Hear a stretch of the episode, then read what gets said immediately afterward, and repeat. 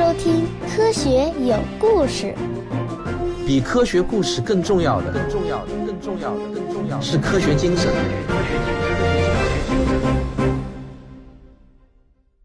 好，我们继续来讲卡尔萨根的名著《魔鬼出没的世界》。下面我会用第一人称来叙述，也就是说，后面我说到的“我”啊，指的其实就是作者卡尔萨根本人。与真正的科学概念相比，想要编造一些伪科学的概念，那真的是太容易了。更可怕的是呢，向普通公众散布伪科学要容易得多。但这还远不足以解释伪科学为何如此盛行。伪科学的盛行还有很多深层次的原因。人们会很自然地尝试各种不同的认识体系来寻求帮助，因为真科学暂时无法满足人们的所有需要，但是人们又有强烈的情感需求，伪科学就可以趁虚而入了。伪科学提供给人们的，恰恰就是我们缺少但又渴望得到的那些力量。大多数伪科学宣称，它能满足人们的精神渴求，医治疾病，许诺死亡并不是生命的终结。伪科学试图让人们相信人类是宇宙的中心，并且在宇宙中具有重要的地位。伪科学赐给了我们与宇宙结下不解之缘，并与宇宙融为一体的特权。某些伪科学的本质其实就是用愿望代替现实的思想，就像民俗故事和儿童故事里通过愿望来实现我们内心的渴求，确实呢能令人感到心满意足。而在真实的世界中，我们通常必须依靠艰苦努力和好运气才能实现愿望。经常听到有人说，有多少人不了解真正的科学，就会有多少人相信伪科学。但问题是啊，所有接受伪科学的人都认为他们了解的是真科学。他们还经常会对你说你不科学，或者他们会告诉你他们认为真正的科学是什么。宗教通常是伪科学的温室。尽管宗教的目的其实并不在此，教义的初衷往往还是很不错的。在有一些国家里，甚至连领导人也相信占星术和先知。但是这不是由于宗教简单灌输的结果，而是我们生活的文化环境的产物。在这种文化中，所有人都对这类做法感到满意，而且这样的文化随处可见。首先呢，我要说明一下，我即将要讲到的大部分案例发生在美国。这是因为我最了解这些事件，而不是因为美国的伪科学和神秘主义比世界上其他国家更为突出、更引人注目。但是，具有特异功能，能够将勺子扭弯和与外星人进行对话的乌利盖勒，则是在以色列显灵的神人。随着阿尔及利亚世俗主义者和穆斯林原教旨主义者之间的紧张关系日趋严重。越来越多的人小心谨慎地求助于这个国家中一万多位占卜术士和特异功能者。顺便说一下，他们中大约有一半以上的人拥有国家颁发的执照，合法经营。而法国高层政府官员，包括法国前总统，对一场骗局投资了数百万美元。如果大家不了解这个事情的话，可以搜索一下埃尔夫阿奎坦丑闻。这件事情大致是这样，就是包括前总统在内的很多法国高官都相信了一种能用空气转换成石油的所谓科学成就，被骗了很多钱。而在德国，人们也关注科学无法探测的能够致癌的地球射线，而这种射线却只有挥舞着分叉手杖的经验丰富的占卜术士才能探测出来。特异功能外科在菲律宾也是大行其道。而幽灵则是英国举国上下痴迷的东西。自从二次世界大战以来，日本出现了大量的信仰超自然的新宗教。估计在日本，大约有十万多名算命先生活跃在民间，信徒主要是年轻的妇女。东京地铁释放沙林神经毒气案的奥姆真理教，主要的教义呢就是漂浮术、信念治疗和超感知觉。他们的信徒用高价购买所谓的圣水来喝，实际上呢，这是他们的领导人麻原的洗澡水。在泰国，人们使用研磨成粉的经书制成的药片来治疗疾病。巫师在今天的南非正遭受到被火烧死的命运。澳大利亚维和部队在海地解救了一名被捆绑在树上的妇女，她被指责为在屋脊上飞翔并吮吸幼童的血。占星术在印度泛滥。而风水气功大师则在中国广为盛行。全世界伪科学最成功的例子之一，恐怕是印度的超载禅定法。人们可以在电视上看到它的创始人和精神领袖马哈里希，他坐在瑜伽大师的座位上，白色和灰黑色的头发披散着，身边环绕着花环和镜线的鲜花，仪态非凡。有一天在看电视选择频道的时候，我们恰巧就看到了此人的尊容。四岁的儿子就问我：“老爸，你知道他是谁吗？”他是上帝呗，我就这么回答说。世界各地的超载神定法组织，据估计有三十亿的资产。只要你交上一定的费用，他们就能教你运用冥想来穿越墙壁，还会隐身飞翔。他们说，通过他们的协同冥想，降低了华盛顿特区的犯罪率，使前苏联解体，还创造了其他现世奇迹。但是呢，他们对他们的说法却没有提供哪怕是一丁点儿实际的证据。超载禅定法组织出售假药，经营贸易公司，开设医疗门诊，并创办所谓的研究性大学。只是进入政界的计划没有能得到成功。靠具有不可思议的神兽能力的领导人，靠对社会的许诺，靠提供魔力来换取金钱以及狂热的信仰，这是许多伪科学兜售所谓超自然力的典型手法。类似的情况在中国也存在，在上世纪八十年代。UFO、心灵感应以及其他西方伪科学也蜂拥而至，他们与中国古老的祖先崇拜、风水和算命并行其道。报纸上写道，封建迷信在我国农村有死灰复燃的趋势。当时的中国有一大特点，就是涌现出了大量具有特异功能的人。这些人声称，他们可以从身体中释放出气，也就是一种宇宙能量场。能够在两千公里以外就改变化合物的分子结构，还能够与外星人交流和治疗疾病。有一位来自哈尔滨的叫王洪成的普通司机，他宣称发明了一种液体添加剂，只要在水中添加一点这种液体，水就会变成汽油或者类似的燃料。这件事情曾经轰动一时，甚至有公安局的副局长为他站台，还得到了很多的投资。当然，最后呢，这被发现是一个骗局，王洪成也被判刑。但是有些他的拥趸却依然相信他不是骗子，而是因为他不肯将他的秘密配方透露给政府。这些伪科学和迷信的蔓延也引起了中国政府的警觉。一九九四年十二月五日，政府就发出了这样的一则声明：我国的科普工作在近些年来取得了令人瞩目的成就。与此同时，一些迷信、愚昧活动却日渐泛滥，反科学、伪科学活动频频发生，令人触目惊心。因此，采取有力措施，大大加强科普工作，已成为一项迫在眉睫的工作。科学技术的普及程度是国民科学文化素质的重要标志，事关经济振兴、科技进步和社会发展的全局。因此，必须从社会主义现代化事业的兴旺和民族强盛的战略高度来重视和开展科普工作。贫穷不是社会主义，愚昧更不是社会主义。其实呢，美国的伪科学活动同样泛滥，巫师们在传播范围广泛的商业电视节目中大肆兜售他们的巫术，自诩为娱乐节目表演者。他们拥有自己的频道。每年大约一百万人报名，并将大师们传授的技能应用到他们的日常生活之中。大公司的执行董事会成员、金融分析家、律师和银行家在遇到问题的时候，他们也会去听取占星术士、巫师和占卜者们的建议。有一个巫师就说：“啊，如果你们知道有多少人，特别是有权有势的人都求助于巫术，你们肯定会惊讶的合不拢嘴的。”尽管某些伪科学似乎令人感到十分可笑，但他们依然能够迷惑人。超载禅定法和奥姆真理教似乎吸引了许多受过良好教育的人士，包括一些拥有物理学和工程学领域高级学位的人。伪科学的那套说教，并不是只有傻瓜和笨蛋才会上当，它有着顽强的生命力。不过呢，我们也要区分伪科学和科学中的错误，它们是不同的概念。科学是在犯错误。并一个一个的改正错误的过程中发展起来的。科学经常会做出错误的结论，但是这些结论都是非确定性的实验性的结论。科学家们总是先设立假说，然后对这些假说进行证伪实验。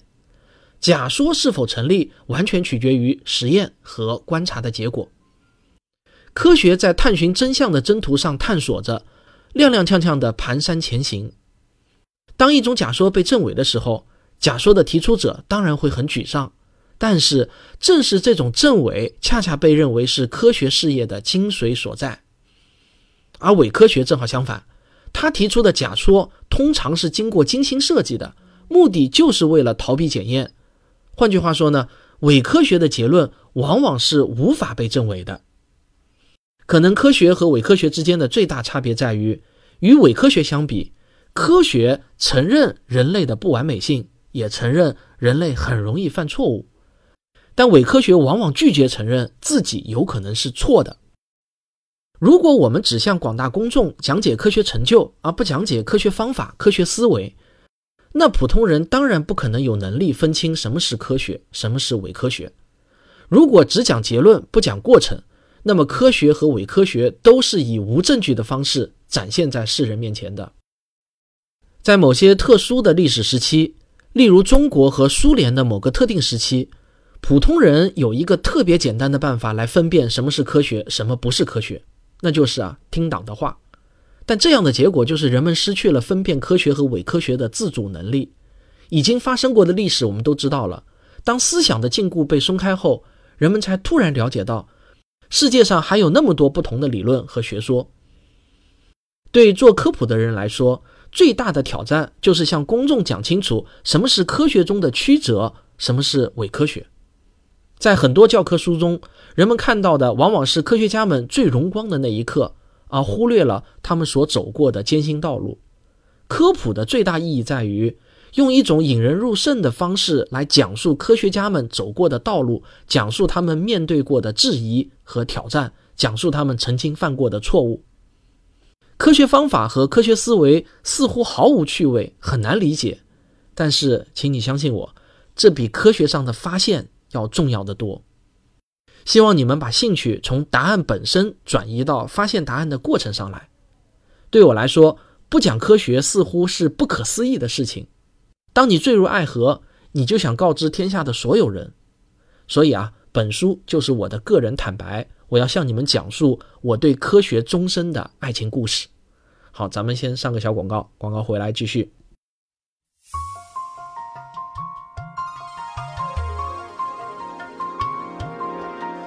很高兴的通知大家，《真假世界未解之谜》第三季的视频版已经在微信小程序“科学声音”中上线了。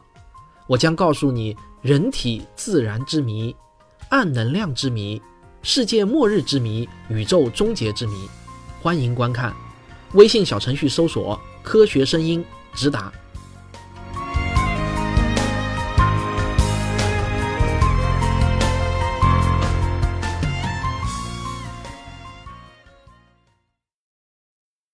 科学不仅仅是一个知识体系，它还是一种思维方式。科学远不是十全十美的获得知识的工具，科学仅仅是我们所拥有的最好的工具。科学本身并不能左右人类行动的路径，但是科学却能够预测人类选择行动路径的可能后果。科学的思维方式既富想象力，又要以科学素养为基础。这是取得成功的关键所在。科学要求我们以事实为基础，即使事实与我们以前的看法不相符合。科学劝告我们要首先在头脑中形成假设，然后看这个假设是否符合事实。科学催促我们要时刻保持开放，接受新思想，但同时更要允许怀疑和验证。科学能够取得成功的重要原因之一是。科学具有内在的纠错机制，有些人可能认为这是对科学过于夸张的描述，但是我认为我们在进行科学研究的时候，我们时刻都在进行自我批判，时刻将我们的思想与外部世界的思想进行比较。当我们自我放纵和放弃自我批判的时候，当我们将希望和事实混为一谈时，我们就滑入了伪科学和迷信的泥沼。科学家们在思考问题的时候，一般先从假设出发，通过对自然规律的多次探索，再到系统性的反复验证。但有时候，即使是自然规律，也不是绝对确定的，也许还存在一些特殊的领域，比如黑洞的内部、电子内核或无限接近光速时，在这些领域内，很可能我们已知的所有自然规律都会失效。科学有一条非常重要的戒律是这么说的：威权生产错误观点。历史上有太多依靠绝对权力而树立的观点，最终被证明是严重错误的。任何人都有义务证明自己的观点，权威也不能免责。科学使我们理解世界的本质，而不是让我们按自己的希望去规定世界的本来面目。因此，科学发现很可能不是立即被理解或令人满意，这需要花费一点精力来改变我们的思维方式。但是，一旦当人们越过障碍，掌握了科学方法，许多人就能享受到极高的满足感。我个人认为，无论是别人给我讲科学，还是我试图对别人讲科学，当晦涩难懂的术语突然明朗起来的时候，当隐藏在最深处的秘密被揭示出来的时候，我们会得到极大的满足感。理解科学可能是一件很困难的事情，因为科学经常向大众认为是正确的观念进行挑战。当科学的成果被政客或者工业家所控制的时候，它就可能被利用制造大规模杀伤性武器，并对环境造成威胁。但有一点你必须承认，科学给人类带来了幸福。并不是科学的每个分支都可以预测未来，例如古人类学就不能。但许多分支却可以精确地预测未来。例如，如果你想知道下次日食的时候，你去问魔术师或者神秘主义者是没有用的，你最好是去问天文学家。他们会告诉你应该站在地球的什么位置，什么时候你必须站在哪个位置，你就会看到日全食、日偏食或者日环食。他们可以提前一千年预测出日食的时间，甚至精确到分秒。当然，你也可以去找巫医来驱除使你治病的坏血病魔咒。你也可以吃一点维生素 C。如果你想把你的孩子从小儿麻痹症中挽救出来，你可以祈祷。也可以接种疫苗。想想有多少宗教试图用预言来证实他们自己的正确？想想有多少人虔诚地相信这些预言，无论这些预言是多么的含糊不清，多么的不可能实现，他们用这些预言支撑着他们的信念。但是，有哪一种宗教具有与科学一样可靠的精确预见呢？或许啊，有人认为我是用一种信仰来代替另一种信仰。同样是迷信，迷信的是科学，但我认为我不是。科学通过直接观察得到的成功，是我颂扬其有效性的原因。如果有别的什么比科学做得更好，那么我也会同样拥护它。科学把自己定义为对真理拥有垄断权的东西了吗？没有。比如说，我们要预言一次将在千年以后发生的日食，你可以把所有的学说都拿出来公平的比一比。哪个学说更精确，我们就信哪一个。我所信奉的只是一个通过公正的比较，而不是根据感觉来判断挑选出的最好学说。这绝不是盲目崇拜，而是一种手段。通过这种手段，我们能够将虚假的崇拜偶像与真实的事物进行区分。我想重申的是，科学之所以有效，一个很重要的原因就是它有纠错机制。在科学上没有被禁止讨论的问题，无论是过于敏感的问题，还是需要深入研究的问题。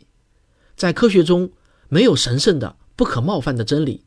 在科学面前，无论你多么聪明敏捷，多么令人敬畏，多么受人尊重，都与他人一样，没有高低贵贱之分。你的成果必须经受严格的专家的评审，才能得到证实。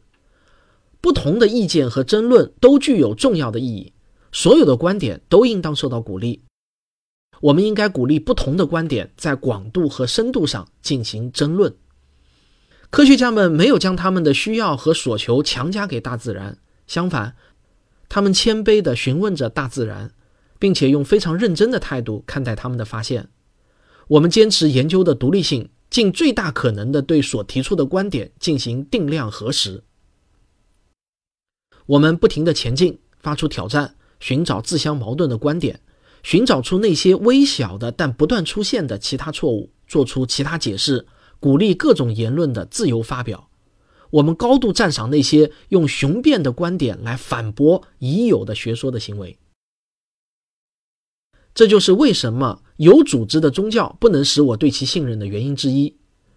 没有任何一个宗教领袖会承认他们的观点可能是不完全的、有错误的，并建立研究机构来寻找其可能存在的说教中的缺陷。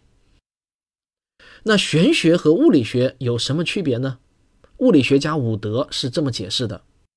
如果一个物理学家有了一种思想，那么他想得越深刻，就越想更深入地了解这种思想。他查阅科学文献，他读得越多，这个思想就变得越清晰。理论准备好了以后，他就会到实验室，并设计一个实验来验证这个思想。实验是非常辛苦的工作，多种可能性都要验证。实验的精确度要求很高，错误要尽可能的减少。他严格按照实验过程进行实验。他为获得实验结果而废寝忘食，在经过严格实验后，当工作结束时，他却发现这个思想毫无价值。这时候，物理学家就将其抛弃一旁，让自己的头脑从杂乱的错误中解脱出来，转而去做其他事情。物理学和玄学间的区别，并不在于一类实践者比另一类实践者更聪明，而在于玄学家他们没有实验室。我认为啊，科学有以下这些作用。科学是摆脱贫穷和落后的金光大道。科学提醒我们要重视由于我们改变世界的技术而带来的严重后果，特别要关注我们赖以生存的全球环境。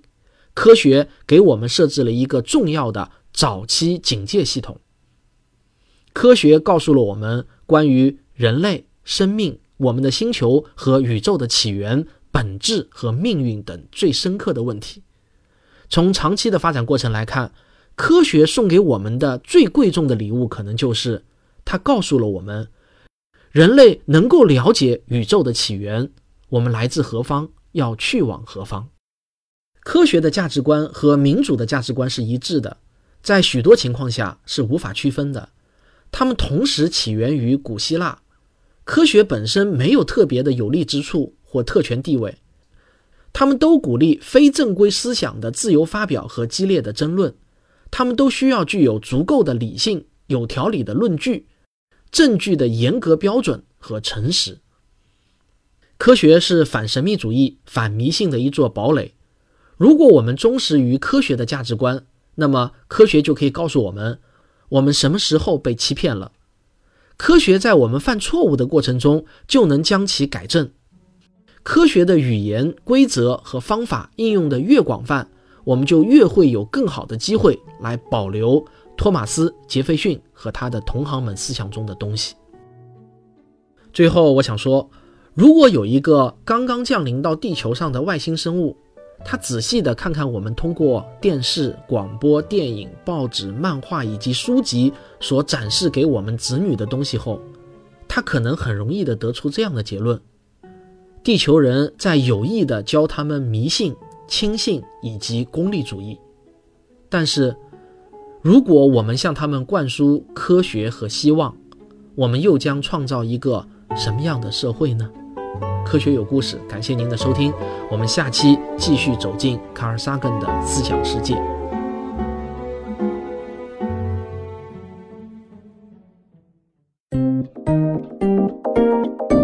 科学声音。如果你觉得我的节目很不错，一直就想给我打赏来支持我的科普事业的话呢，最好的方法呢是到微信小程序“科学声音”中购买《真假世界未解之谜》第三季的视频版。这一季的制作精良程度超过了前两季。当然，我也欢迎您购买其他任何一个视频节目。我觉得呢，这比打赏有意义的多。为什么呢？因为这直接关系到我今年在科普视频这个领域能不能顺利的坚持下去，能不能用商业的方式让科普良性循环起来。我想啊，基本上也就是一个盒饭钱就能享受到一顿京城大餐了。我觉得这个事情应该是能够通过商业的方式让它良性循环起来的。你们觉得呢？好，感谢您的收听。如果您喜欢我的节目，别忘了点一下订阅。当然，也欢迎您点赞、分享和留言。咱们下期再见。